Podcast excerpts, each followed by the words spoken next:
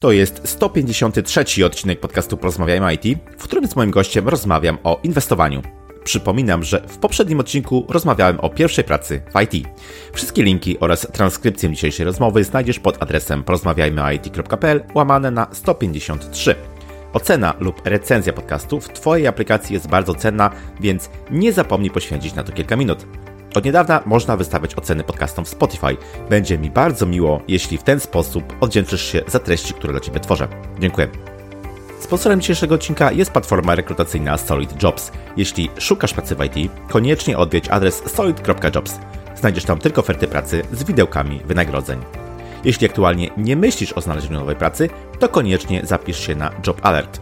Nie częściej niż raz w tygodniu otrzymasz wiadomość e-mail z zestawieniem ofert, które mogą Cię zainteresować. Jeśli w swojej pracy dalej korzystasz ze SVN-a, to koniecznie odwiedź Solid Jobs.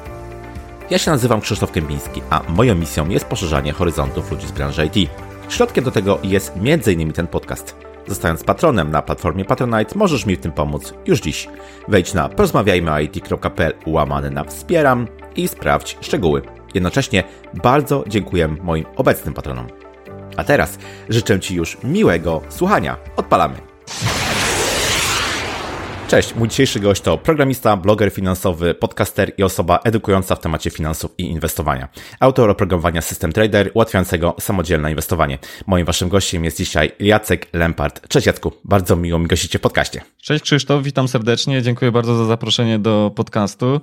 No i myślę, że dzisiaj czeka nas ciekawa rozmowa, bo w końcu twój podcast jest tak naprawdę porozmawiajmy o IT, a dziś będziemy rozmawiać w nieco innej tematyce, więc sam jestem ciekaw, jak, jaki będzie odbiór z drugiej strony.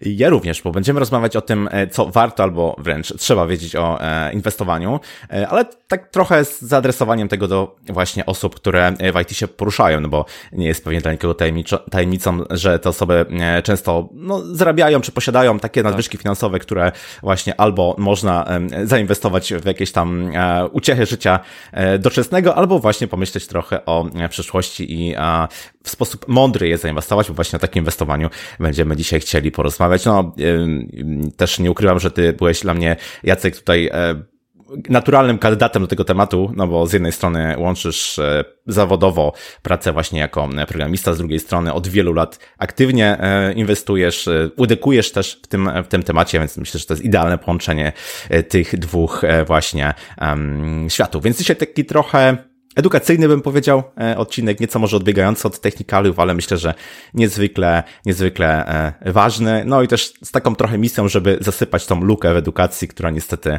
e, no, którą nasza, nasz system edukacji nam tutaj niestety nie, nie zasypuje. Więc miejmy nadzieję, że tak proedukacyjnie wyjdziemy. Ale żeby już nie nie przedłużać tego wstępu, to rozpocznę od takiego standardowego pytania, które zawsze u siebie mam, czyli e, pytanie do Ciebie, Jacku, czy Ty słuchasz podcastów? Jeśli tak, to mm, może masz jakieś swoje ulubione, o których chciałbyś powiedzieć? Tak, słucham podcastów i to dość regularnie. Zwykle słucham podcastów, gdy biegam albo gdy jadę samochodem. I zwykle jest tak u mnie, że jak jadę samochodem, to zwykle robię długie trasy, takie mm, wręcz y, tysiąc plus kilometrów, no to wtedy jest taka uczta wręcz podcastowa, można powiedzieć. I to jest też taki, te, też taki sposób na mm, umilenie sobie podróży, więc ja lubię y, długie podróże, bo wtedy to naprawdę można sobie te wszystkie zaległości podcastowe nadrobić. Natomiast y, biegam dość regularnie i chociaż wtedy raczej nie mam tak dużo czasu, to zwykle te pół godziny do godziny kilka razy w tygodniu znajduję i jeżeli chodzi o moje e, podcasty, znaczy podcasty, których ja, e, ja słucham, to są głównie podcasty właśnie z zakresu finansów. To jest moja pasja. Jak wspomniałeś, owszem, jestem facetem też z IT, jestem programistą. E, mamy zresztą chyba nawet podobny, podobne doświadczenia, jeżeli chodzi o, o czas. Mniej więcej w podobnym czasie startowaliśmy ze swoimi karierami. Mhm. Natomiast jeżeli chodzi o podcasty, to żeby tak nie przedłużać, większość jest zagranicznych, ale zacznę może od Polski. I tutaj głównie mm, zwykle słucham albo Artura Wiśniewskiego z bloga stockbroker.pl, albo też y, Tomka Jaroszka. Nic za darmo. To jest dość nowy podcast, który Tomek, choć Tomek jest już długo, że tak powiem, na tej scenie takiej finansowej w Polsce, blogosferze, to podcast sam w sobie jest dość nowy, ale bardzo fajny i, i lubię sobie właśnie Tomka posłuchać. Zresztą jest też kilka jeszcze innych podcastów, natomiast zwykle to jest tak, że jeżeli już słucham jakiś podcast z Polski, to zwykle wtedy, gdy jest jakiś temat, który mnie mhm. specjalnie gdzieś tam interesował i i słucham tego już y, konkretnego odcinka. Natomiast jeżeli chodzi o świat, to tutaj y, większość y, moich podcastów to właśnie jest ze świata, głównie ze Stanów Zjednoczonych. Map Faber to jest taki inwestor amerykański, twórca też ETF-ów, osoba znana w, w mediach w Stanach Zjednoczonych. Miałem zresztą przyjemność też Meba Fabera gościć u siebie w podcaście. Rational Reminder to jest akurat kanadyjski mm, podcast Bena Felixa. Paul Merriman, e, tutaj to jest inwestor naprawdę z dużym doświadczeniem, już e, półwiekowym wręcz, e, mhm. amerykański inwestor, który w naprawdę znakomity, świetny sposób tłumaczy zagadnienia związane z inwestowaniem. Obecnie głównie takim pasywnym, zresztą pewnie o tym sobie jeszcze też później porozmawiamy. No i Rick Ferry to też jest facet, który jest, można powiedzieć, wręcz ikoną i tutaj ewidentnie tylko i wyłącznie o inwestowaniu, znaczy przede wszystkim o inwestowaniu pasywnym. Miałem tę przyjemność, że i Paul Merriman i Rick Ferry też u mnie e, gościli w, podca w podcastach, więc to jest tak, że e, zwykle jak słucham podcastów i jest osoba, która gdzieś tam mocno rezonuje e, z mhm. tym, jak ja postrzegam świat, to no, przywilej robienia swoich podcastów jest taki, że można później te osoby zaprosić i, i z nimi porozmawiać i to jest bardzo fajne. To tak w dużym skrócie mniej więcej, jeżeli chodzi o to, czego słucham. Mhm. Fajnie, dzięki. Myślę, że jak ktoś się wybiera w długą podróż, to faktycznie z tej playlisty może e, sobie skorzystać, żeby pogłębić e, te tematy, o których dzisiaj będziemy e, mówić. Mm, dobra, Jacek, ale powiedz mi, jak to się mm, stało, że zostałeś programistą, a później zainteresowałeś się inwestowaniem? Co cię wciągnęło w tą, no nieco odmienną, jakby nie jakby nie było domeny. Tak, więc myślę, że to jest coś, co w gruncie rzeczy chyba większość osób y, y, przechodzi w IT. To znaczy, każdy w pewnym momencie gdzieś ma jakieś nadwyżki finansowe i stara się je ulokować w jakiś e, sposób, który wykracza poza te takie standardowe instrumenty typu lokata w banku. E, gdy ja zaczynałem e, swoją przygodę, karierę z IT, e, miałem kolegów, którzy już byli takimi powiedzmy rasowymi inwestorami. No i ja z początku sobie obserwowałem, jak to wygląda tak z boku, no i wtedy wyglądałem trochę też jak frajer, który tam kisi te pieniądze gdzieś tam na, na smutnej lokacie w banku. I to były czasy, to był gdzieś rok 2005-2006, y, kiedy tak naprawdę w Polsce mało kto inwestował za granicą. To było głównie inwestowanie w, w Polsce, na polskiej giełdzie papierów wartościowych, w polskie akcje. Mhm. Oczywiście to była hossa, więc y, te wyniki były piękne e, u hmm. moich kolegów, co mnie jeszcze bardziej, że tak powiem, nakręcało i nie ukrywam, że to też y, rodziło takie pewne niezdrowe oczekiwania, o czym być może sobie też jeszcze później porozmawiamy. Natomiast no, w pewnym momencie zdecydowałem się, że ja też y, no, nie chcę tak stać z boku i że też zainwestuję swoje pieniądze. Mój pech polegał na tym, że, że wkrótce przyszła Bessa i to największy kryzys finansowy od dekad wręcz. Lata 2007-2009, co było bardzo mocną szkołą życia. Natomiast y, ja, będąc w IT, starałem się od początku wykorzystywać w pewnym sensie te swoje umiejętności programistyczne i mm, starałem się od razu podchodzić do tematu przez y, pryzmat takiego szkiełka i oka, to znaczy mhm. E, mm, działać bardziej na danych, na twardych y, faktach, liczbach, mniej na mm, przekonaniach dla jasności, to nie tak, że od razu poszedłem w tę drogę. E, niestety przyszło mi mm, błądzić wielokrotnie i, i ponabijałem sobie guzów. I mogę tylko powiedzieć, że cieszę się, że nie miałem wtedy wielkiego kapitału, bo e, mm, rachunek, jaki by mi, by mi rynek wystawił, byłby bardziej e, znacznie słony. No i w pewnym momencie, jak y, przyszedł ten kryzys i, i, i, naprawdę też y, no, doznałem, e, jak na tamte czasy, jak na tamte moje możliwości też finansowe, dość y, solidnego kopniaka, to był taki moment, w którym mogłem powiedzieć sobie albo już koniec, nie chcę z tymi rynkami nic mieć więcej wspólnego i jednak ta lokata będzie lepsza. Mm, albo taki moment, w którym dobra, nie poddaję się, teraz wejdę w to głębiej. I ja wybrałem tę drugą opcję I to się przerodziło w, w pasję, tak? Ja nawet w pewnym, na pewnym etapie swojego, swojej kariery IT myślałem o połączeniu tego w tym sensie, że być może będę pracował w banku centralnym, e, centralnym, znaczy banku centralnym być może również, ale w banku inwestycyjnym. E, I miałem nawet już tutaj dość skonkretyzowane, mm, e, że tak powiem, oferty na stole, gdzie faktycznie byłem no, o włos od tego, żeby y, pójść tę ścieżkę. Z wielu różnych tam powodów, też takich y, powiedzmy prywatnych, bo wiązało się to wtedy z wyjazdem e, z kraju, y, nie zdecydowałem się na tę opcję, a później jakoś to ode mnie odeszło, więc jak gdyby ta kariera IT e, sobie szła e, tym starym, utartym torem, a ja na boku niejako, no, można powiedzieć, że wyrobiłem sobie drugą specjalizację właśnie w inwestowaniu w finansach, chociaż dla jasności ja nie uważam się tutaj, że żadnego, za żadnego eksperta i mm, uważam, że też nie każdy musi być ekspertem, żeby inwestował i to jest bardzo ważne, żeby to każdy zrozumiał. Ważne jest, żeby robić to z głową rzetelnie i żeby po prostu pewne takie podstawowe reguły mieć przyswojone i za nimi podążać. Natomiast generalnie to nie, nie polega na tym, żeby być tutaj ekspertem, że trzeba znać od podszewki wszystko, bo to y, w takim wymiarze czysto inwestycyjnym też wcale nie musi być wcale tak pomocne. No i w ten sposób można powiedzieć, e, sobie tutaj e, żyję, że e, w pewnym momencie stwierdziłem, że jeszcze założę do tego blog, założę do tego podcast. No i tak myślę, że łączę pasję informatyki i pasję inwestowania razem i one się świetnie uzupełniają, bo dzięki temu mogę też chociażby tworzyć narzędzia w postaci oprogramowania właśnie wspomagające proces inwestowania. Mhm. Świetnie. No właśnie z tej historii, którą tutaj e, powiedziałeś, wynika, że relatywnie wcześnie zacząłeś inwestować. No, może na tamte czasy to było relatywnie dużo bardziej wcześniej niż, niż to jest e, dzisiaj, bo te, ta wiedza trochę, powiedzmy, tam się upowszechniła, mam, mam wrażenie. Natomiast relatywnie jest to, jest to e, wcześniej. I, i Tutaj z tego chciałbym e, wyciągnąć takie pytanie na temat e, tego, kiedy właśnie rozpocząć inwestowanie, bo jest taki e, powszechny osąd, że dopiero kiedy będziesz miał no, spory te nadwyżki finansowe, to to jest odpowiedni moment, żeby coś zacząć z tym robić. Czy to jest dobre podejście, czy może wcześniej powinniśmy już o inwestowaniu myśleć? Osobiście uważam, że warto zająć się inwestowaniem tak wcześnie, jak to jest tylko możliwe.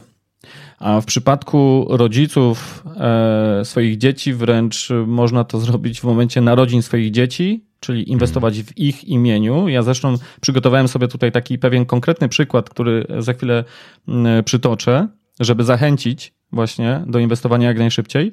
Natomiast generalnie uważam, że bez sensu jest coś takiego, że będziemy czekać, aż, y, nie wiem, odłożymy pierwszy milion przysłowiowy i wtedy dopiero zajmiemy się inwestowaniem.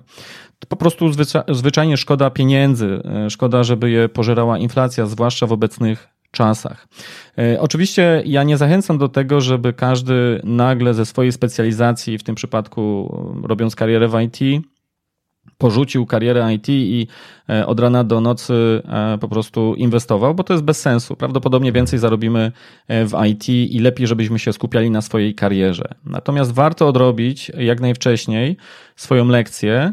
I to jest o tyle dobre, że można tę lekcję odrobić raz porządnie i ona będzie nam pracowała, że tak powiem, całe życie czyli przygotować konkretnie swój plan inwestycyjny. Oczywiście z czasem on może ewoluować, może się zmieniać, my się zmieniamy, nasze oczekiwania, nasze doświadczenie się zmieniają, to jest naturalne. Natomiast w skrajnym przypadku, jeżeli ktoś nawet y, wchodząc dopiero y, do branży IT, zaczynając dopiero tam pracować, zaczyna dopiero zarabiać pierwsze pieniądze, jeśli ktoś odrobi od razu swoje zadanie domowe, to w skrajnym przypadku y, ten portfel, który sobie zbuduje, czy ten zaczątek tego portfela może może być ta strategia e, wykorzystywana praktycznie do końca naszego życia. Może być to naprawdę mhm. bardzo proste, więc zachęcam do tego, żeby robić to jak najwcześniej i nie odkładać tego na później. E, chodzi tutaj przede wszystkim też o to, żeby ten procent składany e, działał na naszą korzyść jak najdłużej, a procent składany ma tę zaletę, że im dłużej pracuje dla nas, tym efekty są lepsze. Ja tutaj przygotowałem, jak wspomniałem, taki przykład konkretnego modelu e, inwestycyjnego, jaki mógłby na przykład wdrożyć sobie rodzic czy rodzice swojego dziecka. I dla jasności to jest tylko po to, żeby zwizualizować potęgę procentu składanego w czasie i, i żeby zwizualizować potrzebę jak najwcześniejszego e, inwestowania. Więc mm, w Polsce obecnie mamy e, świadczenie 500 plus na dzieci, tak? I to jest coś, co otrzymujemy i, i, jest to nam dane i po prostu tak e, ustawodawca stwierdził, że te pieniądze mamy. Wcześniej oczywiście ludzie żyli bez 500 plus i też sobie dawali radę, zwłaszcza w IT. Myślę, że to 500 plus wielu osobom jakoś tutaj drastycznie nie zmienia budżetu, prawda? Mhm. Więc myślę, że gdyby ktoś przyjął sobie taką prostą strategię, że odkłada 500 plus w momencie narodzin e, swojego dziecka, czyli w gruncie rzeczy to jest 6 tysięcy złotych w skali roku.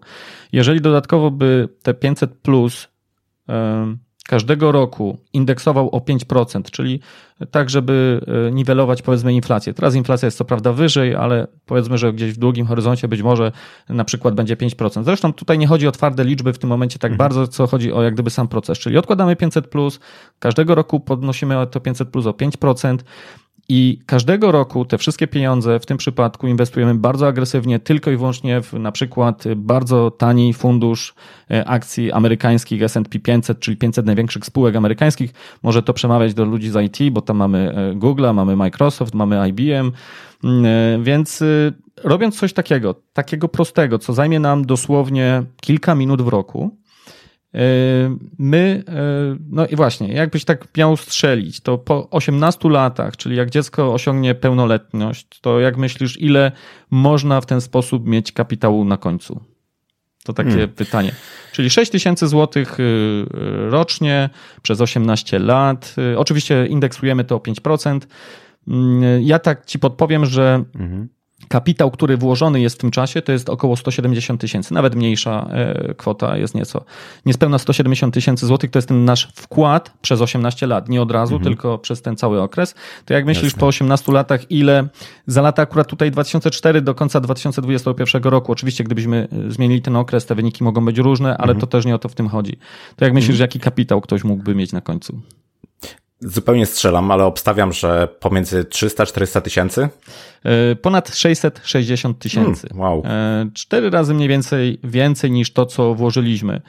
E, to jest właśnie siła mm, procentu składanego. I teraz sobie wyobraźmy, że mamy tego 18-latka osiągającego właśnie pełnoletność i mm, z tej okazji mówimy mu, masz tutaj dostęp do rachunku, na którym masz 660 tysięcy złotych i hmm podajemy mu konkretny przepis, jak może e, ten e, portfel prowadzić dalej, tak? Nie zachęcamy go do tego, żeby od razu to skonsumował, bo szkoda, ale możemy podziałać na jego wyobraźni i powiedzieć, że słuchaj, jeżeli będziesz chciał, to za kolejne 18 lat ty będziesz mógł przejść na emeryturę tak naprawdę, w sensie być zupełnie wolnym finansowo człowiekiem. Mhm. i po kolejnych 18 latach to właściwie tu już y, przy podobnym podejściu, czyli dalej dopłacając y, y, te same kwoty, no to tu już byśmy operowali na e, milionach złotych. I ta osoba mogłaby już mieć po prostu wolność finansową przed 40 rokiem życia, nie robiąc tak naprawdę nic nadzwyczajnego, nie robiąc tak naprawdę żadnego świetnego biznesu, że musimy jakiś wielki biznes otworzyć, jakąś wielką firmę, być w ogóle jakimś e, człowiekiem sukcesu. Tylko regularnie, z dyscypliną dopłacając tak niewielką kwotę, można osiągnąć mm, bardzo e, naprawdę takie cele, które mogą wręcz zaskakiwać. Ja myślę że zresztą, że to wynika z tego, że ludzie mają taką tendencję, wszyscy mamy taką tendencję, że my bardzo przeceniamy, co możemy zrobić w przeciągu, nie wiem, miesiąca, mhm. roku, a zupełnie, zupełnie nie doceniamy, co możemy osiągnąć e, na przestrzeni lat. Mhm. No właśnie, ten e, scenariusz, który podałeś, no, on mocno, mocno e, gdzieś tam wpływa na, na nasze, mm, e, naszą wyobraźnię mocno. Natomiast, no to jest jedna z możliwości. Jeśli miałbyś odpowiedzieć na pytanie, po co ludzie inwestują, to jakie najczęściej scenariusze spotykasz? No bo mogę sobie wyobrazić, że ktoś inwestuje, żeby krótkoterminowo spekulacyjnie tak. E, uzyskać jakiś, jakiś zysk, tak? Później są jakieś długoterminowe e, cele. Jakie najczęściej ludzie obierają sobie właśnie cele do inwestowania? Myślę, że e, te cele są właśnie, mm, no, bardzo zależne od osoby, bo przede wszystkim ktoś mhm. może, tak jak powiedziałeś, mieć jednak w sobie żyłkę spekulanta i próbować drogi na skróty. Chociaż dla jasności ja nie chcę tutaj mm, potępiać tego, że ktoś jest krótkoterminowym spekulantem. Sam w ramach swojego podcastu miałem takie osoby u siebie, ale to jest zwykle w przypadku osób, które robią to zawodowo i to jest ich fach. Natomiast jeżeli ktoś rozumie spekulację przez taką spekulację po godzinach, że być może będzie to taka droga na skróty do bogactwa, to no niestety statystyka jest przeciwko nam i mhm. mamy większe szanse, że y, no owszem, pomnożymy ten portfel, ale raczej przez coś mniejszego od jeden. Mhm. E, a to raczej nie o to chodzi. Więc to, że ktoś może szybko zarobić pieniądze, no to może tak zachęcać, bo ten rynek no tak tworzy taką iluzję łatwych pieniędzy często, no bo wiesz, e, o ile programistą nie staniemy się po przeczytaniu jednej książki przez weekend i nie pójdziemy i nie będziemy od razu programistami, nie wiem, w języku Java na przykład, w którym ja się akurat specjalizuję, no to właściwie możemy sobie otworzyć rachunek y, u brokera i otworzyć od razu pozycję i od razu zarobić pieniądze. I może nam od razu się wydawać, że to jest takie świetne, bo żeśmy coś przewidzieli, bo tak często się to sprowadza, to inwestowanie, że ludzie myślą, że to polega na tym, że ten, kto lepiej przewiduje przyszłość, ten więcej zarabia. No tak to niestety y, nie działa. Więc hmm. owszem, może być ten pierwszy e, powód. E, natomiast to nie jest najlepszy powód, a jeżeli już ktoś to robi, to niech to robi świadomie i na mniejszych pieniądzach. Natomiast e, taki bardziej przyziemny powód, dla którego ludzie inwestują, a dla którego przynajmniej powinni inwestować, to jest ochrona przed inflacją. I to jest bardzo poważny problem. On przez lata w Polsce był mało dostrzegany, bo ta inflacja nie była problemem, była niska inflacja wręcz. I owszem, no zwłaszcza ludzie z IT to nie są ludzie, którzy gdzieś tam pracowali w latach 80., 90. w Polsce, kiedy inflacja była problemem, więc większość osób tam, nie wiem, pracuje, jak ktoś już pracuje w IT 20 lat, to już jest całkiem spory staż pracy. No i tej inflacji wielkiej nie było.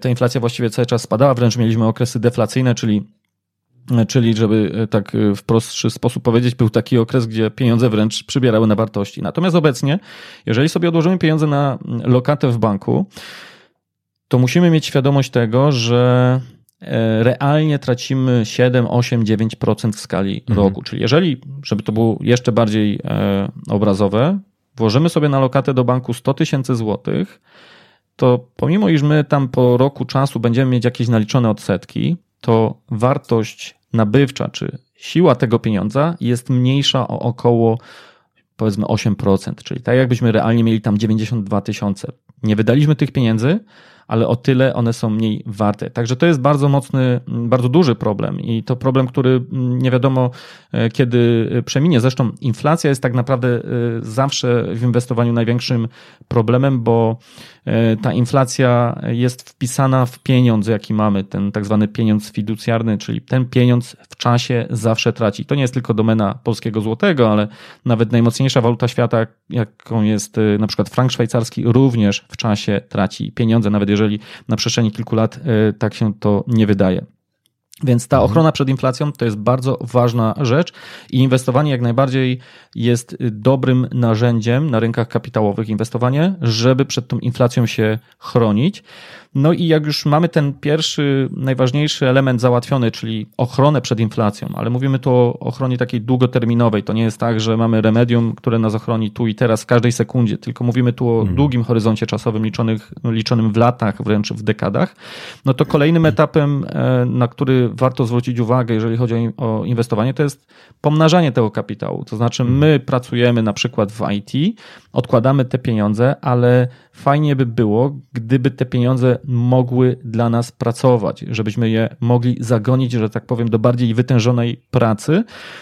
No i tu znów można tak obrazowo dla osób w IT powiedzieć, że e, tak jak ktoś kupował na przykład sobie S&P 500, to tak naprawdę właśnie te firmy typu Google, Amazon, e, Microsoft, Intel one w gruncie rzeczy pracowały dla nas, tak? To jest te, te mhm. osoby, które rozwijały te biznesy, mm, my zainwestowaliśmy w te biznesy, to tak naprawdę oni pracowali e, e, na nasz sukces, dzięki temu, że my mogliśmy te pieniądze tam zainwestować, więc Ochrona przed inflacją i pomnażanie kapitału to, jest, y, to są dwa takie podstawowe elementy, które warto uwzględniać, i myślę, że większość osób, starając się myśleć w ogóle o inwestowaniu, to właśnie je bierze pod uwagę, choć niestety ten czynnik spekulacyjny również jest mocny i ktoś może niestety mieć tutaj złe oczekiwania i starać się robić jakieś drogi na skróty, no ale przed tym przestrzegam. Pewnie, no to jako kolejne pytanie może się na pewno pojawić wątpliwość, w co inwestować. Co prawda, nie robiłem takiej ankiety, ale myślę, że gdybym zapytał osoby pracujące w IT właśnie w tym temacie, no to przypuszczam, że akcje i kryptowaluty pewnie gdzieś by się znalazły w takim ogólnym pojmowaniu, w co w ogóle można inwestować, ale to nam nie wyczerpuje wszystkich klas aktywów, jakie, jakie możemy sobie wyróżnić. Mm, I właśnie chciałem Cię zapytać, o jakich podstawowych klasach w ogóle możemy powiedzieć, takich najbardziej popularnych. Okej, okay. E, to już zaraz przejdę do tego pytania. Jeszcze tylko dopowiem do ostatniego pytania, bo e, umknęło hmm. mi, a myślę, że to jest też bardzo ważne. Stopa zastąpienia czyli jeżeli ktoś liczy na to, że na e, emeryturze będzie miał pieniądze od państwa, jest obecnie przewidywana na 20-30% za kolejne 15-20 lat. Czyli warto, żeby sobie każdy odpowiedział, czy za na przykład 20-30 lat wystarczy mu, żeby miał 20-30% swoich obecnych e, dochodów. Więc to jest też kolejny powód, jeżeli chodzi o inwestowanie i zamykam ten temat. E, natomiast e, wracając do Twojego teraz bieżącego pytania o klasy aktywów, tak naprawdę tych klas aktywów e, nie ma tak wiele i takie podstawowe klasy aktywów, te o których mówiłeś, akcje, obligacje, to są podstawowe klasy aktywów i one w sumie nawet są wystarczające, żeby sensownie inwestować. Natomiast inne klasy aktywów, które są wymieniane, to towary, kolejny to i tutaj przez towary ja rozumiem w tym również metale szlachetne, czyli to, co lubią inwestorzy, złoto, e, ale też towary właśnie, płody rolne i tak dalej, czy, czy jakieś surowce energetyczne. Mm, waluty, gotówka to jest kolejna klasa aktywów, e, czyli to, że my możemy mieć w portfelu nie tylko naszego polskiego złotego, ale inne waluty, e, czy wręcz mhm. gotówkę. I to jest właściwie wszystko, jeżeli chodzi o klasy aktywów. Kolejne klasy aktywów, ja tu je wymienię jeszcze chociażby nieruchomości czy kryptowaluty, one tak naprawdę nie są same w sobie e, taką e, prawdziwą klasą aktywów, tylko one są gdzieś miksem czy pochodną innych, czy wręcz takim crossem właśnie innych klas aktywów. Tak? Nieruchomości na przykład to tutaj mamy z jednej strony e, obligacje często, czy kredyt, bo gdzieś te nieruchomości często są właśnie brane w kredytach.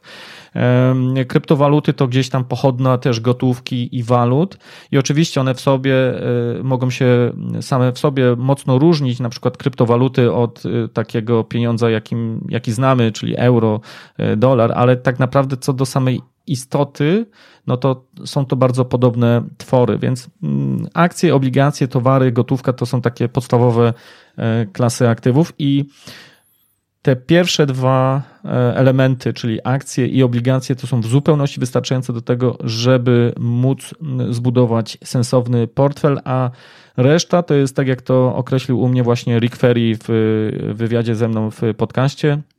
Może być traktowana jako taki lukier, którym będziemy chcieć sobie gdzieś tam polać ten nasz portfel. To będzie gdzieś tam, nie wiem, kilka, kilkanaście, może maksymalnie procent naszego portfela, ale jeżeli będziemy mieć tylko w portfelu odpowiednio dużo akcji i domieszka obligacji, to jesteśmy po dobrej stronie mocy. Mhm. Świetnie. No to weźmy e, właśnie e, te dwie klasy e, na tapet, no bo obligacje, zwłaszcza te polskie, no to wiadomo, to kupujemy przez dom maklerski PKO i to jak gdyby właściwie nam zamyka tą, tą drogę. Natomiast jeśli chodzi o akcje. No, powiedziałeś, że założenie takiego rachunku maklerskiego przez internet, zwłaszcza dla osób w IT, to pewnie przysłowiowe kilka, kilka minut i tak faktycznie jest. Natomiast to, co później zobaczymy po tym pierwszym zalogowaniu, może na początku trochę nas oszołomić. Doskonale to ja rozumiem, bo też na początku tak miałem. Oczywiście po pewnym czasie to już jest e, bardzo intuicyjne, ale na początku jednak trzeba się z tym e, oswoić. Może się więc rodzić taka chęć, że po co właściwie mam się tego uczyć? Równie dobrze mógłbym skorzystać e, z funduszy inwestycyjnych, z jakichś innych produktów inwestycyjnych, których trochę mamy i jak gdyby jeszcze bardziej ułatwić sobie tą interakcję z rynkiem. Chciałbym tutaj Ciebie zapytać, co według Ciebie jest lepsze? Samodzielne inwestowanie poprzez rachunek maklerski, które daje nam możliwość inwestowania na giełdzie polskiej, ale też zagranicznych, czy też może korzystanie z jakichś, nazwałbym to, pośredników inwestycyjnych. Mhm.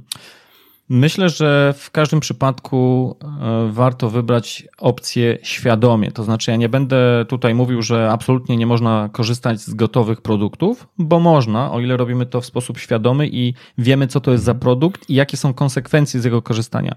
Mam tu na myśli przede wszystkim koszty, bo o ile my nie mamy wpływu na rynek jako taki, my nie mamy wpływu na to, czy akcje amerykańskie, czy globalny koszyk akcji przez kolejne 10 lat e, będzie na plusie, czy nie, albo na jakim plusie, o tyle mamy wpływ na koszty. Czyli jeżeli my będziemy na tym etapie w stanie kontrolować te koszty, to już jesteśmy po, w, w dobrym miejscu, bo mamy szansę na to, że mm, nasz portfel po prostu będzie lepiej działał, jeżeli chodzi o procent składany.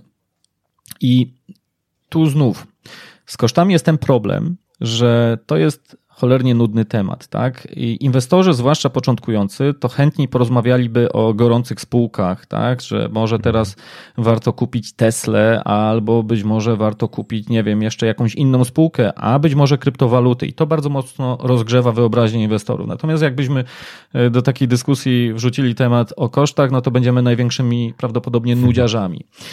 Tymczasem koszty mają bardzo duże znaczenie i myślę, że też warto podkreślić jedną rzecz. Dziś, nawet jeżeli nie będziemy korzystać z gotowego produktu, tylko będziemy chcieć zbudować ten portfel samodzielnie, to możemy skorzystać z takich e, gotowych klocków, które w gruncie rzeczy czasowo nie będą oznaczały większego nakładu czasu niż względem tego, żebyśmy mieli gotowy produkt.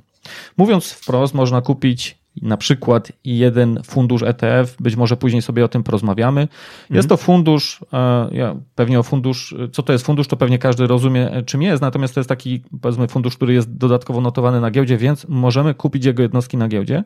Jeżeli kupimy sobie taki fundusz, to on może być takim powiedzmy sobie w cudzysłowie, wszystko mającym ETF-em, czyli będzie miał i akcje, i obligacje, i w gruncie rzeczy będzie gotową strategią, i wszystko, co my mamy zrobić jako inwestorzy, Cała nasza praca polega na tym, żebyśmy po prostu regularnie dokupowali kolejne jednostki i właściwie możemy raz do roku logować się do tego rachunku, możemy zupełnie zignorować te wszystkie szczegóły e, wokół, te wszystkie mrugające tickery i, i te różne dziwne e, określenia rynkowe. Możemy to naprawdę zupełnie zignorować. Jeżeli tylko wiemy, że warto kupić ten konkretny ETF e, i on będzie miał wszystko, co potrzeba, jest gotową strategią, przy tym jest bardzo tani, to to jest wszystko, co nam potrzeba. Natomiast co zyskujemy? To zyskujemy dużą oszczędność e, e, w kosztach. I żeby konkretnie to e, tutaj na jakimś przykładzie.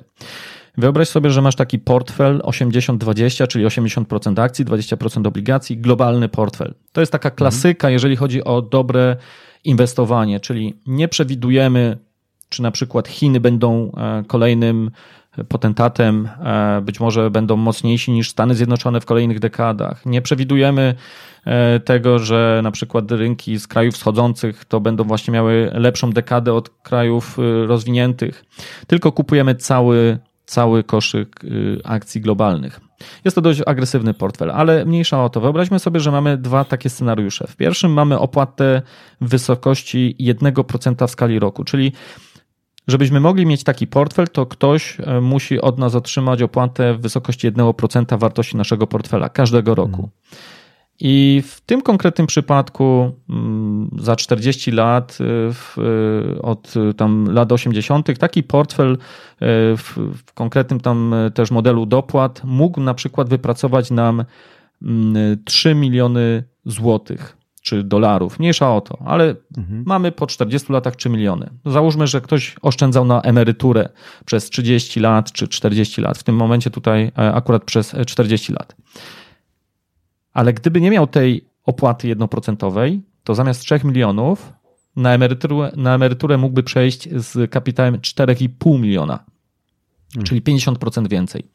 A mówimy o niewielkiej opłacie 1% rocznie. E, dla e, jasności, w Polsce są fundusze inwestycyjne, które pobierają opłaty na poziomie na przykład 2%, czyli jeszcze dwa razy więcej. E, więc 1% opłaty bardzo tutaj zmienia postać rzeczy. MapFaber, o którym już też tu wspominałem, akurat tak się złożyło, że dzisiaj jakoś wielokrotnie o nim mówię. Ma taką książkę Global Asset Allocation, być może nawet warto ją później podlinkować, bo tam jest 40 bodajże, jeśli dobrze pamiętam, gotowych przepisów na różne portfele inwestycyjne. I on robił zestawienie tych różnych portfeli, pasywnych portfeli, badał je bodaj też za 40 lat i bardzo ciekawa konkluzja. Najlepszy portfel z tego całego zestawienia mm, po 40 latach, gdyby nałożyć na niego opłatę na poziomie 1,25%, z najlepszego portfela robił się najgorszym portfelem w zestawieniu. Więc te opłaty mają bardzo, bardzo duże e, znaczenie. I jeszcze jeden temat e, chciałem tutaj poruszyć, jeżeli chodzi o to, czy chcemy też e, być może wybierać gotowe produkty. Otóż, jeżeli ma być to aktywny fundusz inwestycyjny, czyli nie e, pasywne rozwiązanie, jak na przykład są robodoradcy, którzy w gruncie rzeczy robią to, co robią ETF-y, tylko my nie musimy tych ETF-ów kupować samodzielnie, tylko to za nas robi usługa. Ale jeżeli jest fundusz, który aktywnie inwestuje, czyli e, zresztą pewnie o tym też sobie porozmawiamy, e, czyli próbuje wybierać te rodzynki z rynku, czyli próbuje być lepszy niż rynek wręcz czasami, a przynajmniej tak się reklamuje, to im więcej lat mija, tym e, odsetek sukcesu e, takich e, mm, funduszy dąży do zera. Znaczy, niemalże 100% tych funduszy przegrywa z rynkiem, szerokim rynkiem. Oczywiście w, na przestrzeni jednego roku, kilku lat może się fundusz poszczycić tym, że pokonał rynek, ale E, po 15-20 latach to już praktycznie dobiegamy, e, blisko jesteśmy 100%, że większość z nich mhm. przegrywa e, z prostymi indeksami i swoją drogą właśnie w dużej mierze poprzez to, że się tak dzieje, że są tam po prostu opłaty, więc te mhm. fundusze nie są w stanie pokonać tych opłat, no i w gruncie rzeczy później przegrywają. Dlatego też mm, już tak podsumowując to twoje pytanie, możemy korzystać z gotowych produktów inwestycyjnych, o ile robimy to w sposób świadomy i znamy konsekwencje tego. Natomiast y, to, przed czym bym przestrzegał, to wybieranie na przykład takiego funduszu, który jest gwiazdą ostatniego sezonu, wydaje nam się, że to jest coś fajnego, bo pobili tam rynek być może nawet dwukrotnie, trzykrotnie i nam się wydaje, że, mm, że to jest coś, co nam pozwoli więcej zarobić. No nie, jeżeli coś zbyt pięknie wygląda, to zwykle właśnie jest zbyt piękne i nie powinniśmy się tutaj dać e, wpuścić tę e, e, ścieżkę, że ktoś nagle nam tutaj będzie regularnie mógł dowozić wyniki lepsze niż szeroki rynek, bo to jest po prostu piekielnie ciężkie. Mhm. Jasne, rozumiem. E, tutaj kilka razy e, padło takie stwierdzenie jak inwestowanie pasywne, więc e, poprosiłbym Cię, żebyś może powiedział, jak jest, jaka jest różnica pomiędzy inwestowaniem aktywnym i pasywnym i co byś doradzał takim osobom, które no, nie są ekspertami w tym temacie, nie mają zamiaru na to poświęcać e, mnóstwo e, czasu, nie mają się zamiaru doktoryzować e, z tematu, którą strategię powinni obrać. Mhm. Wiesz co, ja przytoczę taką anegdotę, tak powiedzmy już swoimi słowami, którą też przytoczył u mnie w wywiadzie jeden z inwestorów amerykańskich, Gary Antonassi, facet, który też na rynku inwestuje przez 50 lat i on mówił, że w latach 70., jak on pracował w banku inwestycyjnym w Stanach Zjednoczonych, to ich bank inwestycyjny odwiedził taki znany, słynny e, inwestor, który, e, no, powiedzmy, był wręcz legendą. No i oni mieli się dowiedzieć, usłyszeć od niego, jak on to robi. Mhm. Co się kryje za jego sukcesem. A on powiedział, że wiecie, ja tak naprawdę to dzisiaj wam opowiem o swojej żonie, e, bo ona inwestuje jeszcze lepiej niż ja. I oni powiedzieli, mhm. że no nie, no co sobie chyba robisz tutaj z nas jaja, bo nikt nie słyszał o twojej żonie, ty jesteś tym słynnym inwestorem. A on mówi, no nie, nie robię sobie z was jaj, naprawdę e, moja żona inwestuje lepiej ode mnie, ma lepsze wyniki e, i sam byłem tym zaskoczony, jak to jest możliwe, ale takie są fakty. No i oni zapytali, no to co stoi za sukcesem e, inwestycyjnym mhm. jego żony. On, on powiedział, że jego żona jest patriotką, więc kupuje wszystkie spółki amerykańskie, tak? Najpierw mhm. zaczęła randomowo wybierać wszystkie spółki, które w nazwie miały E, słowo American, e, później wszystkie spółki, które miały, czyli American Express, American Airlines i tak dalej, później wszystkie spółki, które miały General, na przykład General Motors. I w ten sposób ona takim e, no, śmiesznym kluczem zbudowała portfel spółek, które trzymała w tym portfelu i nic z nimi nie robiła, po prostu je trzymała. Oczywiście to, to jest może nieco tak y, przejaskrawiony przykład, natomiast y, klucz sukcesu, jaki się za tym krył, jest taki, że y, koszty transakcyjne były bardzo niskie, no bo kupiła raz spółki do portfela i nic z nimi nie robiła. Nie musiała ponosić na bieżąco kosztów tytułem podatków, bo nie realizowała tych zysków, bo po prostu trzymała w portfelu to. No i też y, nie miała tutaj e, żadnego e, uprzedzenia co do tego, jaką spółkę kupić, poza tym, że wybrała sobie taki klucz, który w gruncie rzeczy wkładał do portfela jej e, spółki z różnych sektorów. Mhm. Jest to być może bardzo obrazowe, ale do czego zmierzam? W latach 70., w połowie lat 70., Jack Bogle, czyli ikona właśnie inwestowania pasywnego, stwierdził, że on zrobi taki fundusz, który nie będzie starał się pobijać rynku, tylko taki, który będzie inwestował w cały rynek amerykański. I tak powstał pierwszy fundusz indeksowy S&P 500 i wtedy wręcz y, mówiono, że to jest nieamerykańskie, no bo kto chce być przeciętnym inwestorem, tak? Nie po to się inwestuje, żeby mieć przeciętny wynik 500 y, e, spółek amerykańskich, tylko żeby być po prostu lepszym od tego e, rynku.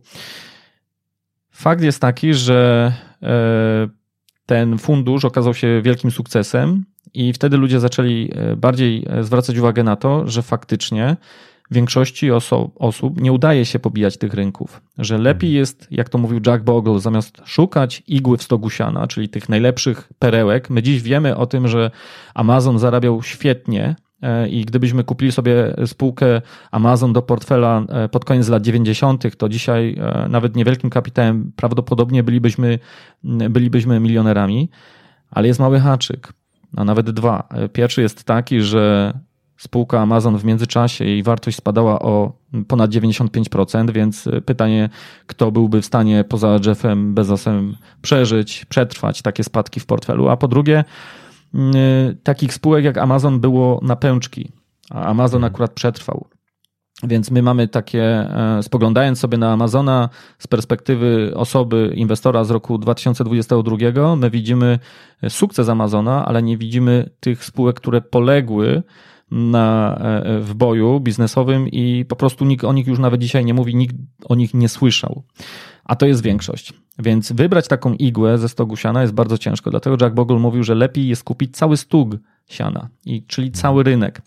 I wtedy będziemy mieć zawsze gwarancję, że będziemy mieć takich, takie Amazony, e, takie spółki jak Microsoft, Apple w swoim portfelu. Mało tego, te indeksy, czy te fundusze indeksowe mają taki mechanizm w sobie, że on jest samooczyszczający się. To znaczy, jeżeli spółka jest słaba, to ona wypada z tego indeksu, wchodzą na jej miejsce mocniejsze, czyli my zawsze mamy zwycięzców. I gdybyśmy sobie dzisiaj kupili taki indeks S&P 500, to firma Apple, pomimo, że miała różne swoje trudne momenty, była bliska bankructwu, swoją drogą nie wiem, czy wielu zdaje sobie, wiele osób z IT zdaje sobie sprawę, że to właśnie Bill Gates w bodaj 97 roku uratował Apple, e, dofinansowując ich i gdyby być może nie ta e, pomoc, to dzisiaj by nie było firmy Apple. Mhm. Ale ta firma Apple dzisiaj waży, waży najwięcej w tym indeksie, czy jest w gronie naj, naj, naj, największych spółek w ogóle na świecie. I my, mając e, indeks, indeksowy portfel, taki właśnie fundusz indeksowy, mamy zawsze gwarancję, że te najmocniejsze spółki mamy. I w takim pasywnym podejściu, bo to jest takie długie, długi wywód już zrobiłem, my tak naprawdę kupujemy cały rynek. Ja mówię tutaj o S&P 500, ale my możemy kupić po prostu globalnie cały koszyk akcji i nic z tym nie robić. Po prostu możemy go kupić i możemy go trzymać w portfelu. Co e, lepsze, e, gdybyśmy chcieli to robić na piechotę, byłoby to bardzo ciężkie, natomiast my dziś możemy jednym posunięciem kupić jednego ETF-a, który to załatwia za nas. No bo ciężko sobie wyobrazić, że ktoś do portfela włoży, nie wiem, 3-4 tysiące spółek z całego świata i później jeszcze będzie pilnował, żeby one były w odpowiednich wagach y, i, i żeby jeszcze w różnych, y, na różnych giełdach, w różnych walutach. Natomiast my to możemy zrobić bardzo prosto. I mamy praktycznie ponad niemalże 100% pewności, że pobijemy większość inwestorów e, na rynku, którzy starali się pobijać rynek, ale sami zostali pobici przez ten rynek. Natomiast to jest właśnie to pasywne inwestowanie.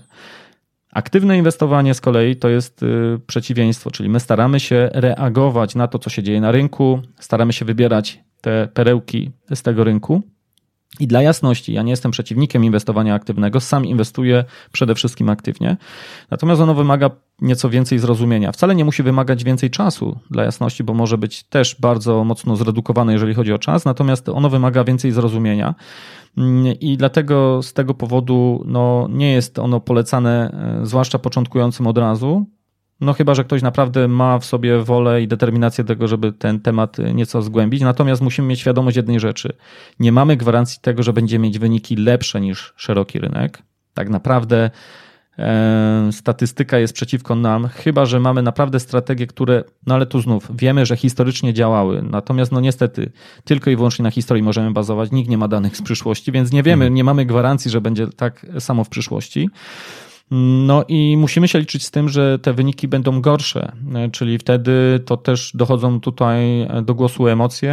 Mm, jeżeli my robiąc coś aktywnie będziemy mieć wyniki gorsze niż e, pasywna strategia, to może być bardzo ciężki moment dla inwestora. No ale generalnie inwestowanie samo w sobie, bez względu czy inwestujemy aktywnie, czy pasywnie, nigdy nie jest E, łatwe, albo inaczej, jak to mówił właśnie Warren Buffett, e, ono jest proste, ale nie jest łatwe, bo tak faktycznie mhm. jest. Ono jest proste czysto technicznie, natomiast e, no, my jako ludzie ze swoimi emocjami no, zawsze mamy podgórkę tutaj i, i te nasze zachowania Generalnie nawet już tak nie chcę odbiegać, ale nawet ewolucyjnie nie jesteśmy przystosowani do inwestowania, tak? Nasi pradziadkowie walczyli o przetrwanie, o zdobycie pokarmu, schronienia, E, poszukiwanie schronienia, a nie żeby inwestować w akcje Google'a, tak? Więc my nie mhm. jesteśmy przygotowani do inwestowania tak na drodze ewolucji. No i z tego mhm. właśnie powodu, już zamykając, pasywne inwestowanie, czyli takie, gdzie kupujemy cały siana, cały rynek. Dziś jest to bardzo proste, bo mamy do tego proste e, instrumenty, tanie przede wszystkim, co jest bardzo kluczowe.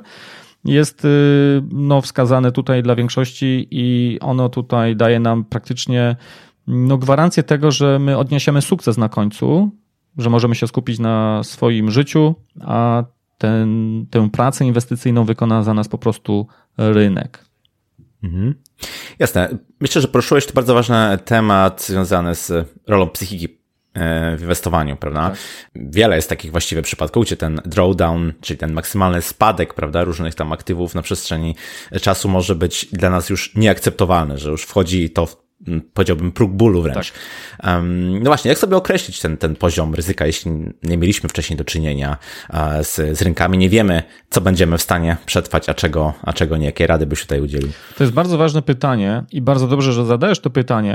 Mm, niestety ja nie mam bardzo dobrej odpowiedzi, kompletnej odpowiedzi, dlatego że bardzo ciężko e, wiarygodnie na to pytanie odpowiedzieć. Dlaczego? Dlatego, że tutaj bardzo mocno rozmija się teoria z praktyką.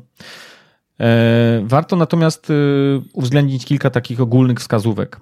Mm, otóż my, co do nat z natury generalnie jako ludzie, jako ludzkość, jesteśmy, y, no, można powiedzieć, czasami niepoprawnymi optymistami, e, co jest ok, bo dzięki temu po prostu mm, no, świat się rozwija. Natomiast w świecie inwestowania zwykle jesteśmy zbyt pewni siebie. Nadmierna pewność siebie to jest wręcz, mówi się, grzech numer jeden pośród inwestorów.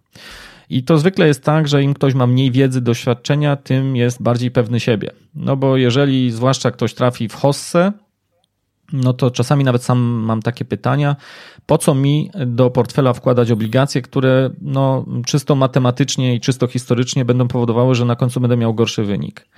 No to to się nie spina na poziomie liczb. No jasne, ale właśnie trzeba uwzględnić też w tym siebie, swoją konstrukcję psychiczną.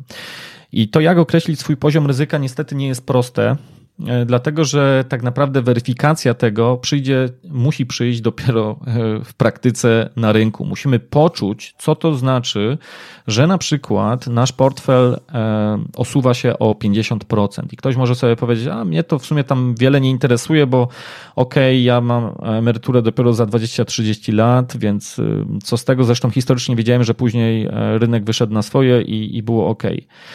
No i to jest y, właśnie coś, co może mocno zafałszować y, poziom ryzyka, jaki jesteśmy w stanie zaakceptować, bo trzeba mieć świadomość, że jak y, rynki się, mówiąc tak brzydko, kolokwialnie walą, dzieje się coś bardzo złego, to jest ku temu konkretny powód. To nie jest tak, że rynki akcji nagle spadają, bo coś, bo nagle po prostu tak się, nie wiem, złą nogą stali inwestorzy, tylko są ku temu konkretne przesłanki. zwykle są to bardzo negatywne przesłanki. Na przykład bardzo zła sytuacja geopolityczna, co możemy obserwować obecnie na przykład y, w mhm. Rosji, Ukrainie, tak? To są rzeczy, które mocno wpływają na decyzje inwestorów, tak? No, jeżeli ktoś mówi na przykład o zagrożeniu nuklearnym, no to są rzeczy, które nie, nie, nie, jak gdyby nie każdego dnia przychodzi nam e, takie rzeczy słuchać. I teraz, jeżeli my na stole mamy kapitał życia, e, kapitał, który ma e, e, no, zabezpieczać na przykład naszą emeryturę, i my widzimy, że ta niepewność na rynkach jest ogromna, że rynek spada jak kamień w wodę, a my sobie założyliśmy, że do 50% jesteśmy w stanie przetrwać, to my musimy tu jeszcze dodatkowo poza samą utratą wartości naszego kapitału wziąć na klatę te złe emocje wynikające z geopolityki, a być może na przykład z ekonomii, bo na przykład jest kryzys ekonomiczny na świecie, ludzie tracą pracę, być może my straciliśmy pracę. I to są wszystko czynniki, które wpływają na to ryzyko, których my spoglądając tylko na historyczne wyniki, nie jesteśmy w stanie w pełni od, yy, odzwierciedlić. Dlatego mhm. też, jeżeli sobie mówimy, że na przykład jestem w stanie e, znieść spadki typu 50%, to mm, jeżeli mamy bardzo długi horyzont e, inwestycyjny przed sobą, możemy się jeszcze e, na to pokusić. Jeżeli mamy niewielki kapitał, najwyżej zapłacimy za to w boju. Zapłacimy w ten sposób, że wycofamy przynajmniej część kapitału e, na spadkach, czyli zrealizujemy stratę i nie pozwolimy już tej stracie się, że tak powiem, odpracować, dlatego że my po prostu spasujemy, rzucimy ręcznikiem. Gorzej, gdybyśmy coś takiego zrobili e, w momencie, kiedy na szali jest duży kapitał, a my po prostu nieodpowiedzialnie wzięliśmy na barki zbyt duże ryzyko. A czasami to ryzyko, bo ryzykiem, czym w ogóle to ryzyko musimy, e, też warto może by określić. To ryzyko tak naprawdę jak patrzymy na historyczne wyniki, ono jest przede wszystkim ryzykiem zmienności, bo rynek akcji w długim horyzoncie zawsze wyjdzie, jak to się mówi, spada na cztery łapy. Były wojny, rewolucje, naprawdę straszne rzeczy, dlatego warto historię znać. E, a mimo wszystko rynki idą w górę. Natomiast to ryzyko się zrealizuje, zmaterializuje się w momencie, kiedy my e, spasujemy, kiedy rzucimy ręcznikiem, bo stwierdzimy, że to jest za dużo dla nas, że my nie jesteśmy w stanie spoglądać, jak e, kapitał, który budowaliśmy przez 20 lat, nagle cofa nas o 10 lat wstecz. To są bardzo silne obciążenia psychiczne, na naszej mhm. psychice i e, no, ktoś może po prostu wtedy się wycofać w takim momencie, realizując tą stratę. Więc to, co już tak kończąc, e, do czego bym zachęcał, to e, pamiętać o tym, że nadmierna pewność siebie to jest grzech numer jeden, to jest powtarzalne. Są różne oczywiście kwestionariusze, które nam pozwolą określić ten poziom ryzyka, natomiast mhm. to jest bardzo odmienne dla różnych osób. I tak i może jeszcze jedną rzecz dodam. E, ktoś może sobie powiedzieć na przykład, że jeżeli ma długi horyzont, ja zresztą tak powiedziałem, to może sobie pozwolić na więcej e, ryzyka, a na starość już nie może sobie na dużo ryzyka pozwolić i być może będzie musiał mieć więcej obligacji w portfelu. Wcale nie musi być to prawdą. Tak zwykle się przyjmuje, że im mamy bliżej do emerytury, tym powinniśmy mieć więcej obligacji w portfelu i mniej tego ryzyka ale tak naprawdę sytuacja każdej osoby może być inna. Jeżeli dla przykładu ja będę miał na rachunku 100 milionów złotych, to ja mogę sobie powiedzieć, i nawet będę miał 80 lat, to ja mogę sobie powiedzieć, no i co z tego? Jeżeli nawet mi spadnie o 50%, to i tak mam taki kapitał, który mi w zupełności wystarcza. A e, czysto matematycznie być może będę mógł e, swoim e, pokoleniom pozostawić po sobie więcej, bo po prostu inwestuję na rynku akcji. Takim inwestorem jest na przykład Warren Buffett. On nawet w swoim testamencie zapisał, że jego pieniądze mają być zainwestowane w 90% w akcje amerykańskie indeksu S&P 500, a 10% w, właśnie w krótkoterminowe obligacje, czy wręcz w, ma, mają być w gotówce. Ale ktoś może postąpić dokładnie na odwrót. Może powiedzieć sobie, a mi się nie chce wcale już z tym ryzykiem tutaj e, szarpać i ja będę miał 10% tylko w akcjach. Więc to jest bardzo indywidualne i tutaj niestety nie ma jednoznacznej odpowiedzi. Każdy musi się z tym zmierzyć. Natomiast lepiej jest, e, jak to się mówi na rynku, stracić okazję niż pieniądze. Więc lepiej sobie powiedzieć, no byłem zbyt konserwatywny, ale przynajmniej przetrwałem i później zmienić już świadomie, zwiększyć ten poziom ryzyka, niż zrobić odwrotnie. No niestety tutaj każdy musi to sam przejść, bo mm, po prostu każdy musi zaliczyć swoją pierwszą bessę w życiu. Tak to mówiąc zupełnie brutalnie można określić, ale no niestety nie ma tutaj mhm. złotych rozwiązań. Jasne. E, chciałbym na chwilę wrócić do tego mm, inwestowania pasywnego, bo to jest myślę coś, co zyskuje teraz na e, popularności i bardzo często e, gdzieś tam czytając albo mówiąc w ogóle o inwestowaniu pasywnym stawia się znak równości z ETF-ami. To jest oczywiście nie do końca to samo, ale myślę, że dobrze oddaje mniej więcej o co w tym inwestowaniu pasywnym chodzi. Więc teraz gdybyś mógł właśnie rozwikłać ten, ten skrót ETF-y, czym, czym to jest, do czego to służy, dlaczego w ogóle zyskują obecnie na popularności? ETF-y są przede wszystkim opakowaniem. To jest instrument, który jest notowany na giełdzie, jest e, więc e, dostępny w ten sam sposób, jak na przykład możemy kupić akcje e, czy inne instrumenty finansowe notowane na giełdzie papierów wartościowych. Tak samo. ETF jest takim papierem wartościowym. Jego jednostki jest to fundusz, który jest notowany na giełdzie. I w gruncie rzeczy, jeżeli ktoś wie, czym jest fundusz taki klasyczny, a pewnie każdy, nawet nie mając doświadczenia z inwestowaniem, słyszał o funduszach inwestycyjnych, to fundusz inwestycyjny, ale notowany na giełdzie jest właśnie ETF-em.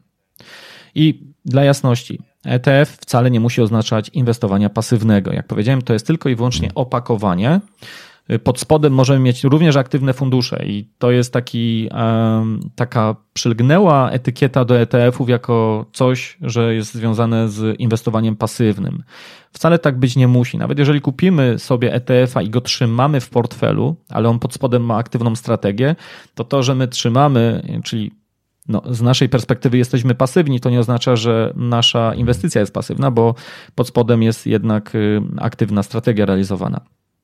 ETF-y są rozwinięciem tych funduszy indeksowych, o których wspominałem, które powstawały w latach 70. w Stanach Zjednoczonych. Tylko fundusz indeksowy to jest taki fundusz jak klasyczny fundusz, e, który znamy, tylko że on nie jest notowany na giełdzie. E, I to jest właściwie jedyna różnica między tymi funduszami, e, czyli takim funduszem klasycznym a funduszem indeksowym, że fundusz indeksowy nie stara się aktywnie pobijać ręką, tylko kupuje indeks, stąd jego nazwa. A różnica między funduszem indeksowym a ETF-em jest taka, że fundusz mm, ETF jest notowany na giełdzie, albo jeszcze inaczej, fundusz indeksowy jest po prostu, e, e, jeżeli jest notowany na giełdzie, jest po prostu ETF-em. Ja tutaj nieco to upraszczam, ale generalnie do tego się to sprowadza. I to, że te ETF-y są e, notowane na giełdzie, ma kilka zalet. I to, że są ETF-y, które tak naprawdę replikują tylko indeksy, czyli realizują pasywne podejście, bo faktycznie nie starają się dobierać żadnych rodzynków, tylko kupują cały rynek, mm. ma tę zaletę, że one mogą być bardzo tanie. Mogą być, e, żeby to jakąś tutaj e, wagę, miarę przyłożyć do tego, to jeżeli mówiłem, że w Polsce są fundusze, fundusze które kosztują 2% w skali roku, i na przykład jest to fundusz, który inwestuje w, mm, w akcje, to możemy sobie wyobrazić, że jest ETF, który robi mm, to 10 razy taniej. I to jest naprawdę ogromna różnica. Wyobrażam sobie, że ja kiedyś tak prowokacyjnie e, powiedziałem, że e, mam swojego starego Passata, którego chciałbym sprzedać za pół miliona złotych i kto, kto go kupi? No nikt go nie kupi oczywiście, bo wyszedłbym na idiotę, gdybym powiedział, że chcę za ośmioletni samochód y, pół miliona złotych, ale jeżeli chodzi o, e, o instrumenty finansowe, to jest to nagminne, że ludzie przepłacają nawet dziesięciokrotnie i nie mają nawet świadomości tego, że przepłacają. Więc ETF to jest właśnie taki prosty instrument. I to, że on jest notowany na giełdzie, e, jeszcze bardziej pozwala obniżyć koszty, ponieważ jeżeli ja kupuję lub sprzedaję, to ja wcale nie muszę w to angażować funduszu, tylko możemy wymieniać między sobą e, te jednostki. Czyli mhm. E, giełda to jest taki rynek wtórny, można powiedzieć, obrotu tymi ETF-ami. Czyli jak ja na przykład y, sprzedaję lub kupuję jednostkę ETF-a, to mogę ją kupić od ciebie. Znaczy, my nie będziemy wiedzieć, że od ciebie akurat, ale generalnie one mogą być na giełdzie. Oczywiście pod spodem ten ETF ma konkretne, na przykład akcje czy obligacje, bo ETF-y mogą mieć różne klasy aktywów pod spodem. Jeżeli potrzeba umorzyć lub stworzyć nowe jednostki, bo jest większe zapotrzebowanie, no to oczywiście wtedy musi być transakcja na tym realnym rynku. Natomiast jeżeli nie, no to dzięki temu, że jest na giełdzie, to może być jeszcze taniej i no i jest to po prostu bardzo wygodne, bo w dzisiejszej sytuacji możemy sobie kupić naprawdę jednego ETF-a, który jest gotową e, strategią E, inwestycyjną. E, nie, nie chcę tutaj nikomu robić reklamy, ale firma Vanguard, zresztą stworzona przez Jacka Bogle, to jest najstarsza, największa, naj, z największymi tradycjami firma amerykańska, jeżeli chodzi o inwestowanie pasywne, indeksowe i również tworząca ETF-y.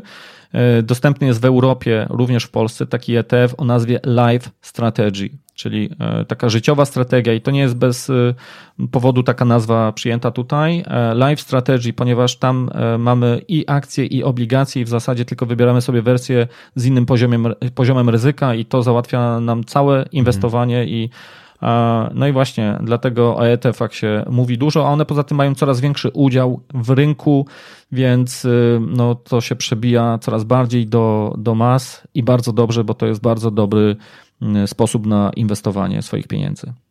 Mhm. Świetnie.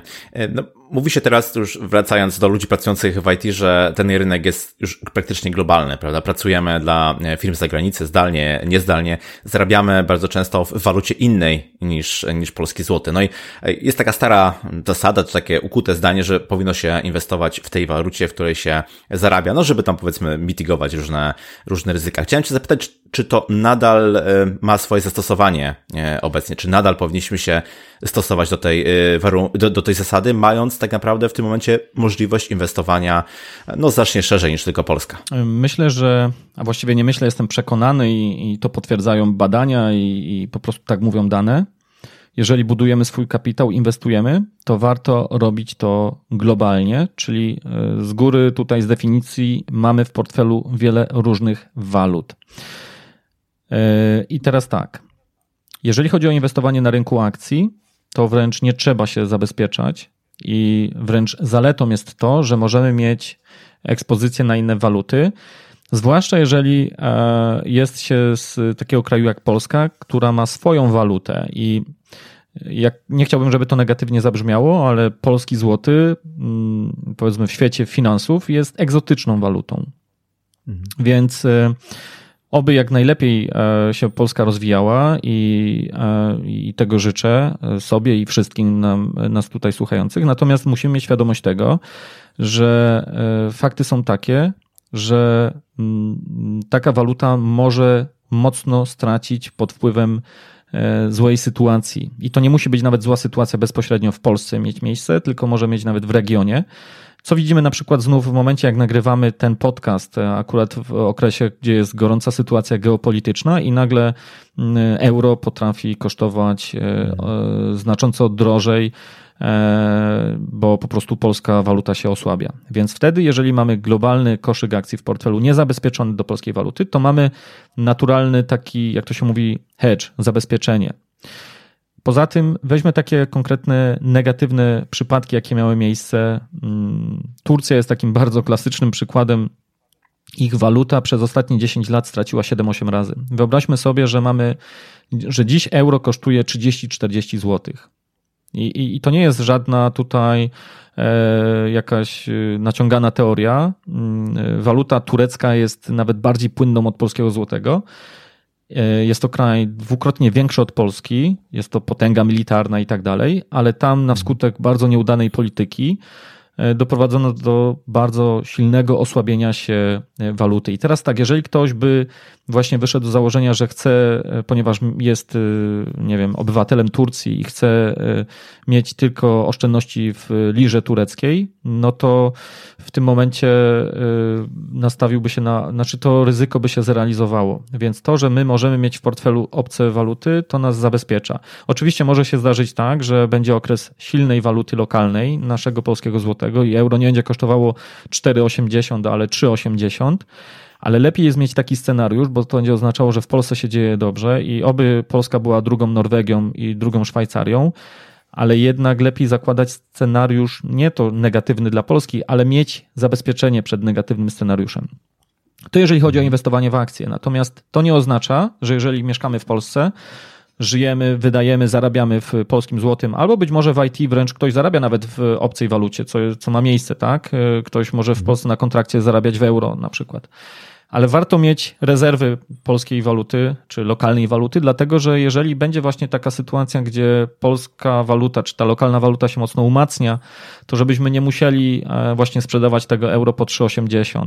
E, poza tym będziemy wtedy spokojniejsi, tak? Nie musimy na szybko gdzieś tam e, sprzedawać, czy żeby kupić polską czy lokalną walutę, więc rezerwy warto mieć. Poza tym, jeżeli mamy portfel już taki inwestycyjny, to ta część obligacyjna dobrze, żeby była, chyba że jest ich niewiele tych obligacji w portfelu i ktoś inwestuje agresywnie, ale jeżeli ktoś naprawdę jest bardzo zachowawczym inwestorem i ma na przykład, dajmy na to 60% mm, obligacji w portfelu, a 40% akcji, to nie ma najmniejszego sensu, żeby te obligacje były w obcej walucie, bo te obligacje nie spełnią swojej roli wówczas. Bo owszem, hmm. obligacje będą mało fluktuować, na przykład w ujęciu euro czy dolara, ale po przeliczeniu do polskiego złotego e, mogą się zachowywać te obligacje niemal jak akcje, więc Część obligacyjna, jeżeli ma duży udział w portfelu, to powinna jednak być w naszej lokalnej walucie, no, żeby spełniała to zadanie, do którego te obligacje się nadają, czyli stabilizować portfel w naszej walucie. Natomiast jeżeli mówimy o mhm. długoterminowym inwestowaniu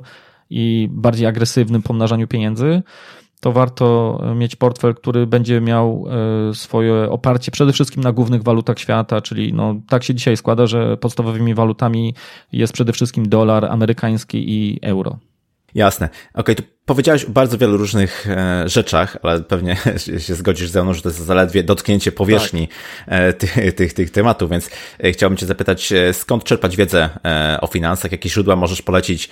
Wiem, że też z pewnym znanym polskim programistą szykujecie nowy, ciekawy projekt. Tak, jak już o tym wspominasz, to faktycznie, to znaczy, ja może zacznę jeszcze z drugiej strony, że faktycznie jest problem, z czerpaniem wiedzy o finansach w tym znaczeniu, że nie żeby ich nie, tych informacji nie było w, w sieci, tylko problem jest taki, że jeżeli ktoś jest zupełnie początkujący, to ciężko jest takiej osobie osądzić, czy ta wiedza jest rzetelna, wiarygodna, czy nie.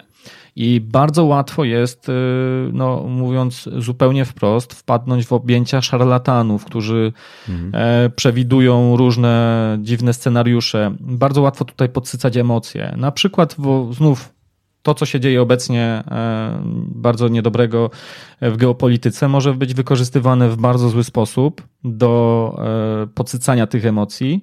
A wiadomo, emocje to jest coś, co do ludzi przemawia i czym ludzie żyją. Więc powinniśmy na początku e, wystrzegać się przed tym, żeby nie wpadnąć w objęcia takich szarlatanów lub wręcz to, co ja nazywam, i to są mocne słowa, coś, co ja określam pornografią finansową. To ma miejsce. Mhm. Znaczy ludzie właśnie pokazują takie nierealne przykłady. Znaczy one są prawdziwe, ale one są prawdziwe, ale wyjęte z kontekstu, które no nie mają szansy powodzenia e, czy powtórzenia w przyszłości, tak? No bo jeżeli ktoś mi powie, że zainwestował w tego Amazona, o którym mówiłem i trzyma te akcje ponad 20 lat, no to chwała mu, ale podobno mniej niż 10 osób na świecie jest, które mają akcje Amazona od początku.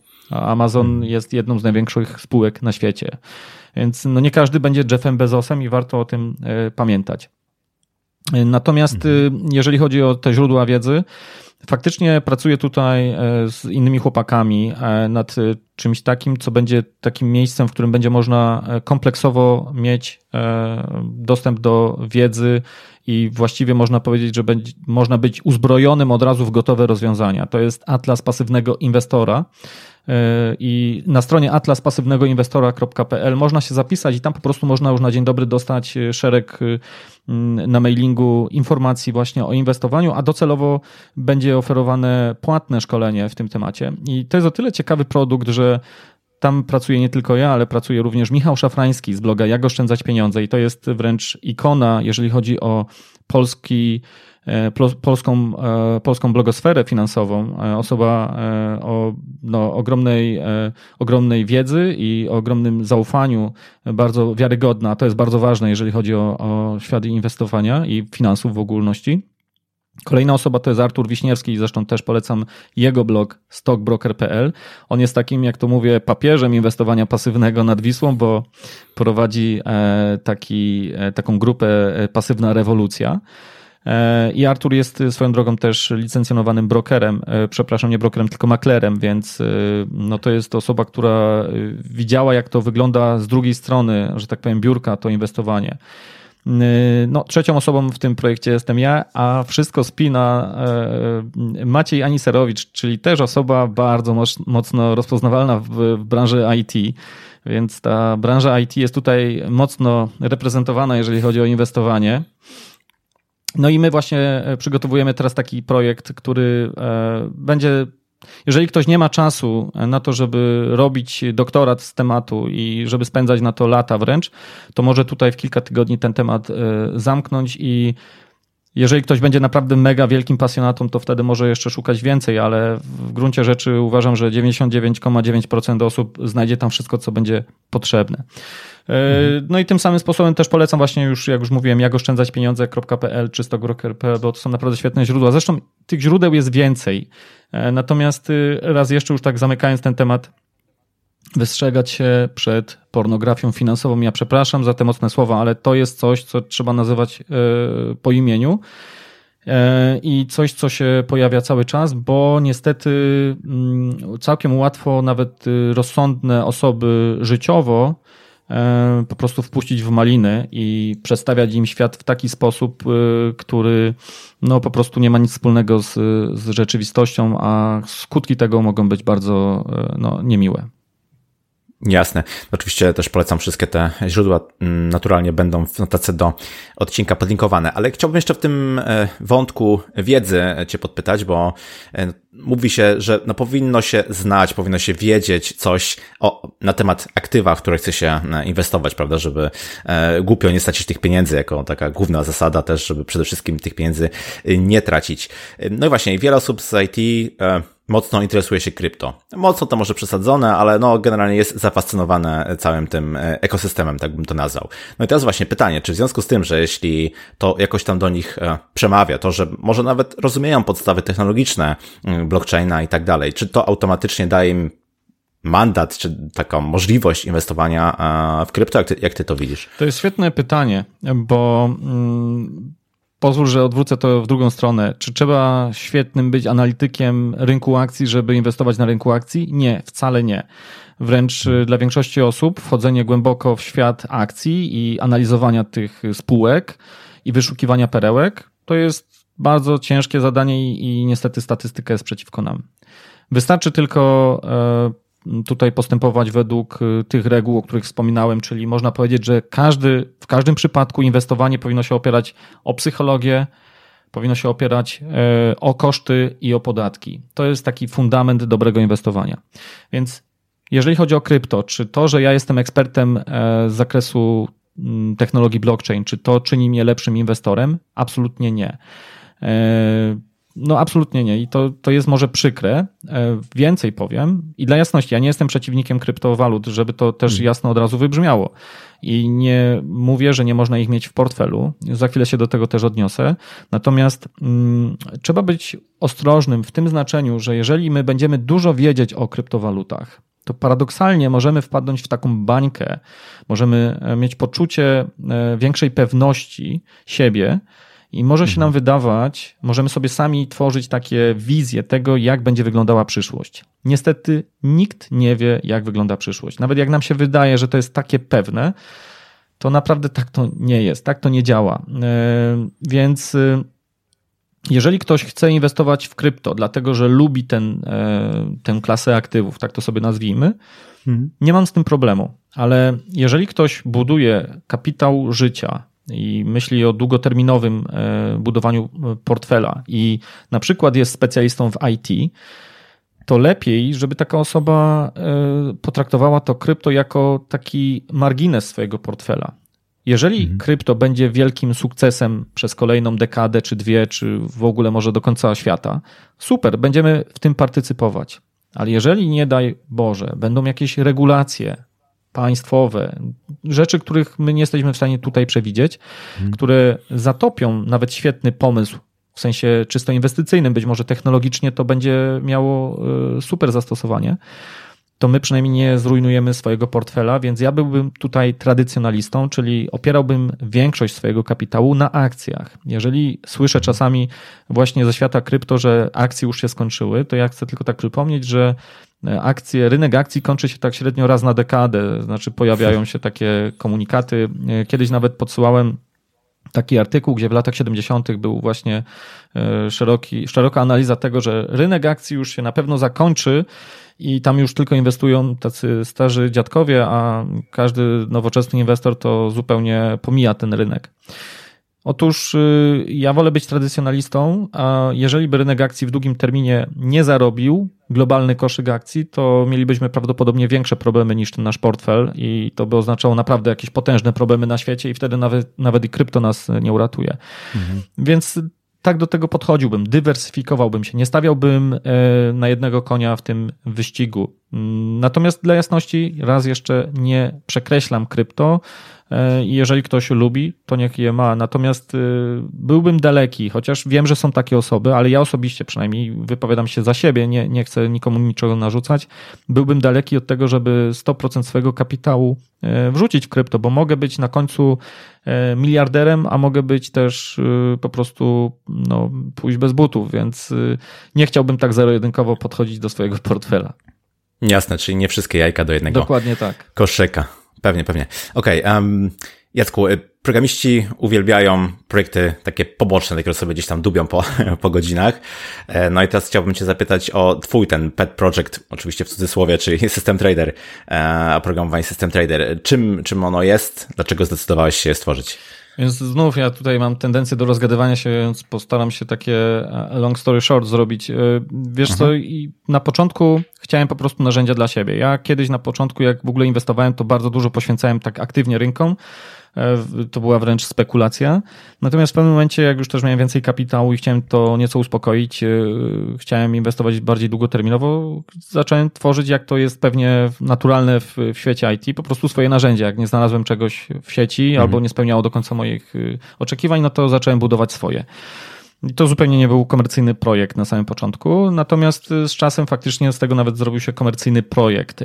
I co System Trader czym jest? To jest aplikacja, która ma E, przede wszystkim na dzień dobry mm, kilkadziesiąt takich gotowców inwestycyjnych, tylko żeby to dobrze rozumieć, to nie są jakieś cudowne e, strategie inwestycyjne, które są gdzieś tam ukryciu tutaj trzymane i tylko dla wybrańców, którzy kupią licencję oprogramowania będą odkryte. Nie, to są rzeczy, które są powszechnie znane. Natomiast tu są po prostu zebrane razem e, i są przefiltrowane i są też do, z dostępem do danych. I tutaj dane akurat są bardziej unikatowe w tym oprogramowaniu, bo dane potrafią sięgać nawet ponad 100 lat wstecz. I ktoś znów może tutaj poja e, pojawić się zarzut, że po co mi coś takiego, e, wolałbym 100 lat z przyszłości. No niestety nie mam takich danych, więc tutaj nie będę oszukiwał. E, natomiast jak to się mówi, mm, historia może się nie powtarza, ale się rymuje i na pewno warto historię znać i jeżeli poza tym coś nie działało historycznie, to nie oczekujmy, że będzie działało w przyszłości, to tak dla jasności. Więc dlatego tutaj te dane w oprogramowaniu System Trader pełnią ważną rolę. Poza tym, że jest kilkadziesiąt gotowców tych inwestycyjnych i to w większości pasywnych, ale są też aktywne strategie, to możemy budować swoje e, z tych klocków. Więc to jest taka, e, to jest takie narzędzie dla osób nawet mniej powiedziałbym znaczy, nie trzeba być osobą techniczną, można po prostu sobie to, mówiąc tak wprost, mhm. wyklikać. Mm, e, no i można też prowadzić y, swój portfel na bieżąco, bo tam jest dostęp do danych praktycznie z całego świata, jeżeli chodzi o rynek finansowy, więc można na bieżąco nie tylko zbudować swój portfel, ale później go monitorować tam i, i go prowadzić na bieżąco. To w takim e, szybkim skrócie tak to wygląda. Super, dzięki. Okej, okay, no to mamy grubo ponad godzinę solidnego wprowadzenia do tematu inwestowania. E, Jacek Lempart z bloga i podcastu System Trader był moim gościem. Jacko, bardzo Ci dziękuję za poświęcony czas. Dziękuję serdecznie, pozdrawiam. Powiedz jeszcze na końcu, gdzie Cię można znaleźć e, w sieci, gdzie moglibyśmy odesłać słuchaczy. Najlepiej to oczywiście na stronę systemtrader.pl, e, a tam już można spokojnie znaleźć mnie na social mediach, czy też do mnie napisać. E, czy wejść też e, na przykład na grupę na Facebooku, ale systemtrader.pl to jest taki dobry punkt startowy. Świetnie, oczywiście linki będą tacy do odcinka. Jeszcze raz Ci bardzo dziękuję. dziękuję. Do usłyszenia. Cześć. Cześć. I to na tyle z tego, co przygotowałem dla Ciebie na dzisiaj. Jako branża zarabiamy coraz więcej. Warto pomyśleć, jak zaprząc te pieniądze do pracy, gdyż ciągle rosnąca inflacja mocno je podgryza. Nie trzeba być do tego ekspertem w dziedzinie finansów. Podejście pasywne do inwestowania jest w znakomitej większości przypadków proste i wystarczające. Jeśli ten odcinek był dla Ciebie interesujący i przydatny, oddziel się proszę recenzją, oceną lub komentarzem w social mediach. Jeśli masz jakieś pytania, pisz śmiało na krzysztofmałpa porozmawiajmy.it.pl Zapraszam też do moich mediów społecznościowych. Ja się nazywam Krzysztof Kępiński, a to był odcinek podcastu Porozmawiajmy IT o inwestowaniu. Zapraszam do kolejnego odcinka już wkrótce. Cześć!